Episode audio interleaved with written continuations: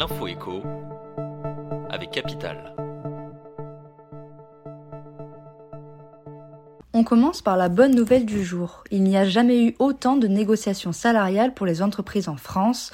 Le dernier bilan de la négociation collective dévoilé par la Direction régionale du travail a révélé que de nombreux employeurs ont agi pour augmenter les salaires en 2022. 1495 accords dans les conventions collectives ont été signés, soit 40% de plus qu'en 2021. La part des accords sur les salaires et les primes s'élève à 22,4%.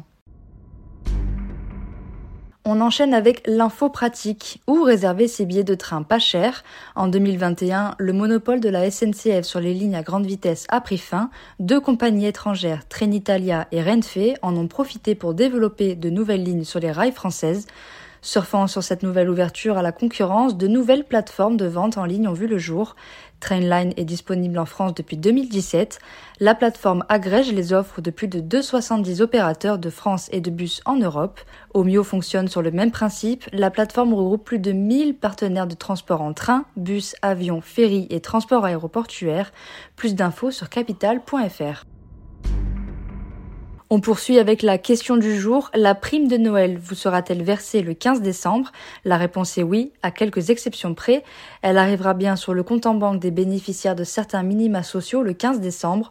Sont concernés les bénéficiaires du revenu de solidarité active, de l'allocation de solidarité spécifique et de l'allocation équivalent retraite.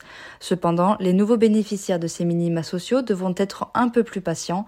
Ce coup de pouce n'arrivera qu'en janvier 2024.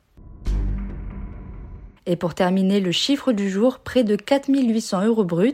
C'est le salaire que peut toucher un conducteur de TGV. Pour intégrer la SNCF, il faut être titulaire à minima du niveau BEP-CAP. S'ensuit une formation de 12 mois, à l'issue de laquelle le conducteur junior touche un salaire au SMIC, soit 1747 euros bruts. Un conducteur de manœuvre et ligne locale gagne jusqu'à 2000 euros bruts par mois, entre 2500 et 4000 euros bruts pour les conducteurs de ligne. Le grand gagnant reste le conducteur de TGV qui peut toucher jusqu'à 4800 euros bruts par mois, hors prime. C'était l'info écho avec Capital.